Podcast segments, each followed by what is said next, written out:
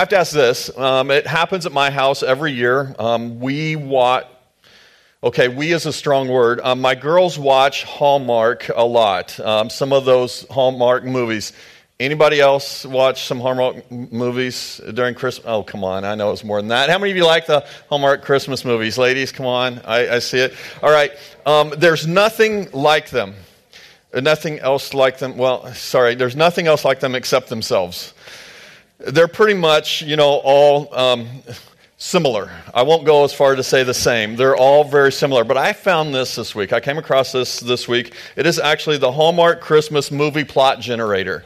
All right, it will help you understand all the Hallmark movies. So um, you can see across the top big city lawyer returns to her small town at Christmas time to inherit something and magically falls in love with a sensitive guy in plaid. Um, it works, right? And you can mix and match some of these. Um, so recently, single interior designer returns to her small town at Christmas time um, to enter a folksy contest and magically falls in love with some guy and his dog. Um, it works across the board. You can see this. My favorite is, at least on the second column, early 2000s actor that you have forgotten about. Um, that fits into this scenario as well. Um, to save the family business, falls in love with a single dad and his precious child. And don't forget across the bottom, and also the old, only old man in town might actually be the real Santa. It works. It happens. But movies in general, Christmas movies across the board. If you have watched very many Christmas movies, and some of my favorite in my house, you, you're going to catch this. Movies where these people seem out of place, seem to be forgotten, but yet they want to be remembered. It's kind of the misfits, people who have been excluded in life, whatever it might have been. They want to be included into something. They don't want to be misfits anymore. But you can see this in, in a lot of movies. So, Buddy the Elf, as an example, he would be one. He is a human amongst elves, or he's an elf amongst humans. Either way, he's a misfit in either place that he's at. Or what about an older one? Ebenezer Scrooge the guy that nobody wants to hang out with, nobody wants to be around or include. And through the story, he learns some life lessons and he starts to include others. Or one of my favorites, Kevin from Home Alone. He, he gets left home alone and kind of that one that is forgotten about. And at first, he really likes it but then he realizes there's something more to it. He even goes to the length of inviting and accepting his scary old neighbor um, into his life and makes a friendship there. Um, again, this would be my favorite, Cousin Eddie. Um, here's the deal with Cousin Eddie. He doesn't even know he's a misfit. So I don't know if it fits into this scenario or not, but I have to mention um, Christmas Vacation sometime during the season from the stage. All right, Rudolph. This would be one that, of course, we get it. We sing the song, right? He was excluded. He was left out. He was made fun of. They wouldn't let him play in the games with them. And he eventually ends up somewhere to help others on the island of Misfit Toys. You guys know this, right? This is where he actually ends up and goes. It's kind of creepy, but it works. Um, and then there's the ultimate one, the Grinch. Got left out of Whoville and tries to go back, right? And he, he struggles the whole time. And they finally accept, all the Who's in Whoville accepting back into town. And he's not a misfit with them anymore. But there's misfits throughout. Even in Scripture, when we talk about this story, we see misfits as part of the story. And there's a group of shepherds that would fit into this category the misfits of the Christmas story. In fact, in, in the song Silent Night, when we've been talking about this, it probably wasn't so silent for some people. The shepherds would be one of these cases. It wasn't a silent night for them, and we're going to see it. Silent night, holy night. Shepherds quake, right, at the sight. They get scared because these angels, heavenly hosts, come and sing to them, and it freaks them out. So let's learn about this. If you have your Bibles, Luke chapter 2. Um, if you don't have your Bibles, um, you want one like it, with real words and pages or some on either side of the room. If not, get your phones out and find your Bible app. In fact, you can follow us on that Bible app under the events. You can see everything we have there with some announcements and different things. But you can follow along with the scripture there. Luke chapter 2, starting in verse 8. This is the story of the shepherds. It says, And there were shepherds living out in the fields nearby, keeping watch over their flocks at night. Okay, let's hang out there for just a little bit and unpack this. What I notice, first of all, is that this is plural, meaning there's more than one. there's not just one shepherd out watching a couple sheep. This is a bigger flock. And I think that's the thought behind it that they want us to see and understand. Um, we don't know exactly how many, and I'm not sure that that matters. What we do know is that it's a big flock. It took more than one or two shepherds to watch these sheep. So here they were, they were out watching their flocks, a group of guys. And shepherds, they were the outsiders, they were the outcasts in life. My understanding when I was growing up, when I even into ministry for a while, I always thought maybe the shepherds were these wise old men that just kind of walked, you know, slowly behind all their sheep, making sure they all stayed alive. But if you think about what it would take to be a shepherd, they have to be pretty quick and agile. They have to be able to protect their sheep from wild animals, to be able to, to kill other animals before they got to the sheep. So they probably had to be pretty young and athletic to be in shape, to be ready to be a shepherd.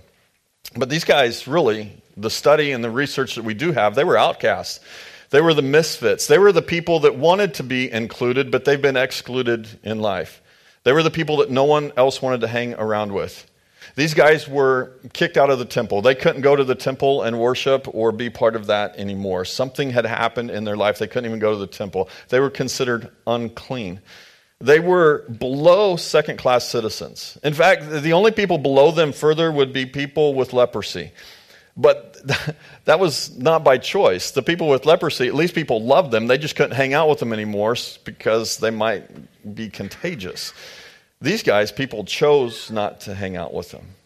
They were dirty, smelly, probably young boys. Um, probably they got in trouble at some point. They misbehaved, they got kicked out of society so they went to live in the fields, and the only people that would accept them would be other shepherds and teach them their ways. And it says they were living in their fields. That was their home. They were looked down upon by the religious elite. They couldn't even testify in a court of law because no one trusted these guys. Probably because they got in trouble for doing something illegal and no one trusted them anymore. However, this is what God does. This is the amazing part about God. Look at verse 9. An angel of the Lord appeared to them. So an angel shows up to them, and the glory of the Lord shone around them, and they were terrified. But the angel said to them, Do not be afraid. I bring you good news that will cause great joy for all the people. I've never seen an angel, but I got to be honest with you. I think if I was ever out in the field alone at night and I saw an angel, I would be terrified. That would be a good word to describe what I would be feeling at the time terrified. And if you've been here the last few weeks, there's been a common theme that we've talked about. We've studied some people in this story that ran into or had an um, encounter with an angel Zachariah, Mary, Joseph, and every single one of them they were scared when they saw the angel. The angel had to remind them do not be afraid. And I catch this fear is a natural response to something that God asks us to do. If God comes to you and says, Hey, I've got a job for you, hey, I want you to go do this, you're going to be scared. Or it might not be God asking you to do it. It might just be your own idea, and therefore you might not be scared to step out and do it. But if God is asking you to do something, there's probably a little a little fear inside of you to step out and do it. It's a common response when we hear God asking us to step out and trust him and to follow him. If he says, "Hey, I need you to go and serve these people. I need you to go and forgive that person." I need you to sacrifice a little bit, to be generous no, I, I, don't know if I can do that, right? There's a little fear. We hang on to stuff when it's God asking us to do it. And I watch in most of the stories throughout Scripture and even in our lives, He loves to take us when we're scared. He loves to take us when we're not sure, when we're a little afraid, and do something amazing through us. This is what He does here. A guy by the name of Randy Alcorn, famous author, he wrote it this way. He said, A handful of shepherds, marginalized by the social and religious elite, were chosen to break the silence of the centuries, heralding the, mess, the Messiah's birth. What a cool God that he chooses to do it with a group of misfits. And they're brave enough to step out and follow. Now, I have to ask the question why? Why would he choose shepherds to be the first one to tell about what is happening. I believe it's to give us an example. It's to seek and save those that are lost, the ones that don't feel like they belong, the ones that question whether they can be accepted or not. He goes to them first and gives us an example that we can live by. And he says to them, Good news of great joy for you, all people. The good news is that you don't have to wait any longer. The centuries of silence has been broken to these guys. The Messiah is here. The Christ, the, the person that they have been waiting for, their Savior that they have been praying for, is finally here. That's good news. And of great joy, not happiness. It's not that they will be happy after this because they're still shepherds when this is over. They still live in the fields, they're still outcast to society. It doesn't change that for them but it brings them joy. It's deeper than happiness. It will last through suffering, joy. And it's to them. It, it's to me. It's to you. I happen to believe, I know some of you, I don't know all of you here this morning, but I know some of you, and some of you would fit in the category of misfits, at least at some point in your life, all right? I won't point any fingers. Um, but I've been there as well. I think we have all walked through a period sometime where we have felt like an outsider, a misfit to the group that we're with or in. Somehow we have walked through this, even if it's just for a little bit.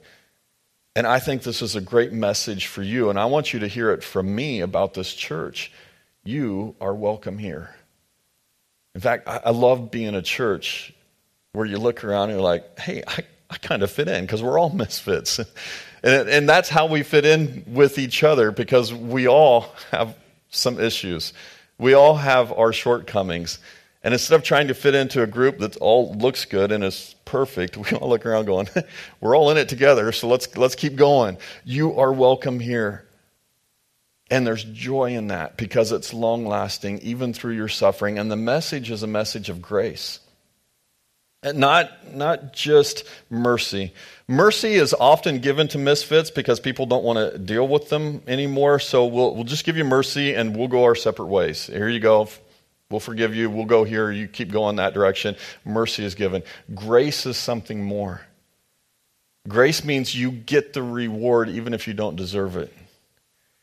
Grace means you get what everybody gets. You get the love and the peace and the comfort, not just mercy, but grace. Somebody else pays for you to be part of the group. And here's a story. This is what the angel said, verse 11. Today in the town of David, um, a Savior has been born to you. He is the Messiah, the Lord. This will be a sign to you, and you will find a baby wrapped in cloths lying in a manger. This is the beauty of it. Verse 11 is prophecy. So the prophecy of the Old Testament is coming to a group of shepherds first. This is the first time that we see this in the New Testament, the prophecy being spoken. And I get it this way. Uh, maybe you as well. You're, are you always looking for a sign from God? Don't you wish He would just send you an email and tell you what to do and how to do it? If God would work that way, it would be so much easier for us. So I pray and I ask God, give me a sign. And then God says, fine, here it is. I'll lay it out as cleanly as I can. God tells me what I should go and do. And then I do this. No, that's not what I meant, God. I meant this over here. I wish you would have told me th- this is what I meant by you telling me what to go and do. And oftentimes God takes me a different way. I'm not sure if the shepherds knew the Old Testament or not. Maybe they did. Maybe they'd heard it before. Maybe they didn't know this prophecy. But a sign? A baby? Really? Okay, here's a really cool sign. I want to share this sign with you. Here is a sign of Crestview. This is a sign out at our property, and I'm excited about this sign. We made a commitment a few years ago um, to the church that we weren't going to put a sign on our property until we broke ground. We didn't want to put a future home of and then have that sign get worn out because we didn't do anything about it for a while. We waited until we broke ground. And I'm excited. Um, there's a fence up, they have the foundation is um, rough graded or fine graded, ready to go in. They, they've done some utilities underground. They're ready to start building the building. And it's pretty cool to see a sign that says, This is it. This is where you're going. This is what we're doing together. There's something cool about having that sign in front of us. Same with these shepherds. And you will find a sign. Your sign is a baby, the Messiah, just like the Old Testament said. The prophecy of that is coming true in front of you. And then this is what happened. To make sure they get the picture and they understand it, it wasn't just one angel singing to them or telling them. Now, thousands of them. Suddenly, a great company of heavenly hosts appeared with the angel, praising God and saying, Glory to God in the highest heaven, and on earth, peace to those on whom his favor rests. It wasn't just one, many. Uh, probably thousands of angels standing in the sky singing to these shepherds who may have never heard music like this before. I believe that none of us have heard music like this before. The only people that have heard music like this before in their lifetime are these shepherds, the misfits, the outcasts, and they have a front row seat to the best concert that has ever been given in our world. They get to stand there and listen to these angels sing, and it moves them. Not just to tears, probably, not just to, wow, that was cool, but to action. They did something after this concert. Verse 15 When the angels had left them and gone into heaven, the shepherds said to one another, Let's go to Bethlehem and see this thing that has happened, which the Lord has told us about. So they hurried off, and they found Mary and Joseph and the baby who was lying in a manger. I don't see anywhere in this where these group of shepherds voted on what to do. I don't see where they pulled together a committee and said, all right, here's, here's options in front of us. This is what we can or can't do. I see direct action. When God asked them to do something or told them about something, they said, We're in. We're going we're going to go do this. Let's go to Bethlehem and see this thing that the angel told us about. And it works. When we follow the instructions of God and what He tells us to do, He pulls it all together. It works in the midst of the most humble situation, from rags as clothes. I believe these, these shepherds probably didn't have nice clothes that they were wearing living out in the field. They probably had blankets or whatever they could come up with. They turned into clothes, and that's what they were wearing dirty, ratted hair, dirt under their fingernails, probably moonshine on their breath. I mean, what do you think shepherds drink? Really? Uh, not just water. I'm sure they made their own concoction, you know, of what they were drinking. These are the guys that showed up. Not just to see the baby first. My guess, of course, we don't have this in Scripture either. My guess is they passed him around. They didn't just look in the window. I believe they got right up close. If this is what the angels told them, they wanted a piece of this and they wanted to hold it. And it reminds us the first will be last and the last will be first. Now, I want to take you somewhere as well. I think this is a cool theory, and um, this isn't in the passage either, but it's just a theory. Some theologian thought of this at one point, started to write about it, and I like this thought. I want to take you down a road with me here on thinking about these guys. Just, just a theory here these, that these shepherds may have been, and it's because of their proximity to. Um, Jerusalem, their proximity to the temple, there is a thought that maybe these sheep and these shepherds were the temple sheep and the temple shepherds. Okay, meaning, hang on with me on this one, meaning that when the priest would make sacrifices in the temple, this would be the flock that they would go to. These would be the sheep that they would go and get and bring to the temple to make sacrifices for the sins of the people during that time period. Meaning that these shepherds were the shepherds that watched the sheep that were getting ready to be slaughtered or to given as a sacrifice for the sins of the people.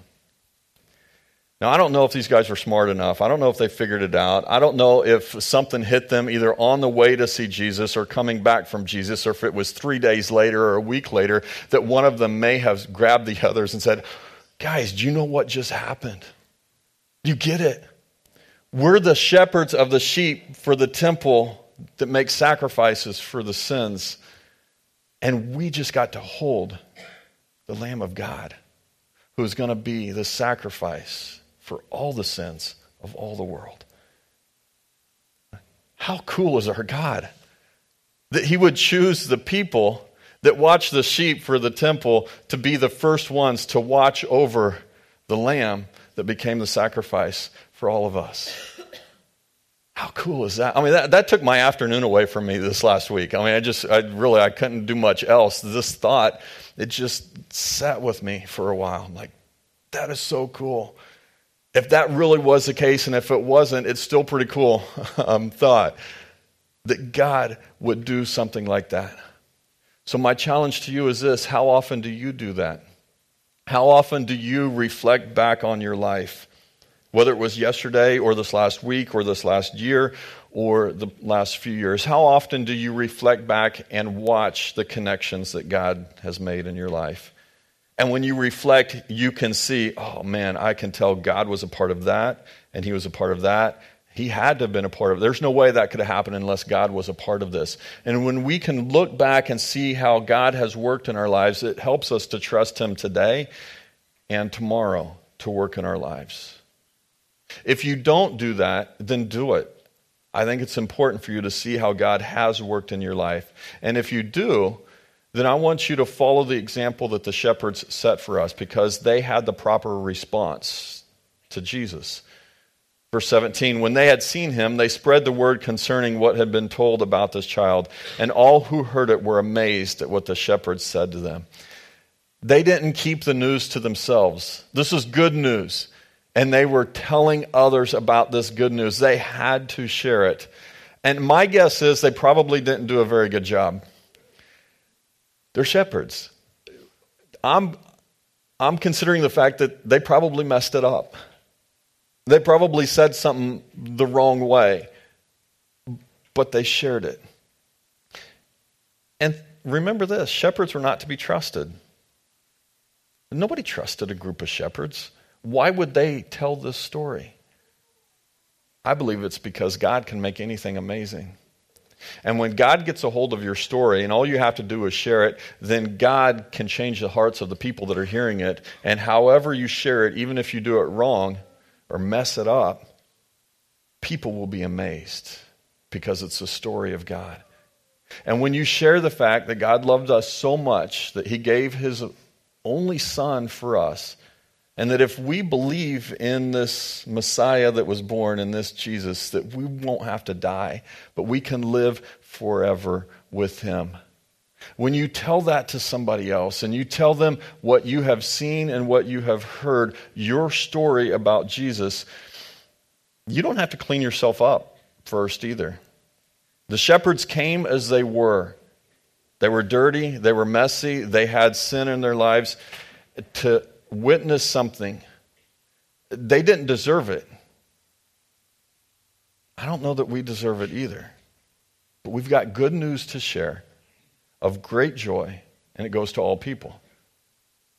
Now, I like this part of the story as well. Mary, um, she had a special role in this. Mary treasured up all these things in her heart because she could. She, she was the mother of Jesus, so she could do this part. She treasured them all up in her heart. She kept them. But the shepherds, they returned to their fields, glorifying and praising God for all the things that they had heard and seen, which were just as they had been told. Real people with a real experience with Jesus. Pretty special. So, for you, the, the plot, at least when we get to a certain point, you fill in the first couple lines of the plot generator and let God fill in the rest. God gives us that grace, God shows us that grace. And just as you have seen, just as you have heard, God can do some amazing things with you, with what you have been told. So, what is it that you have been told? You've been told about this thing called grace. You've been told about this Messiah and how amazing he is. And I think we should have the same response as the shepherds to make sure someone else knows about it. If you don't know who he is, if you haven't accepted that, I would love to share that with you. If you do, then let's not hold it in. Let's share our experience with somebody else. Right now, we're going to get our hearts ready to remember what Jesus did for us, that he came, as a sacrifice for us. So, if you would, let's stand together, let's sing, and get ready for this time to remember Jesus.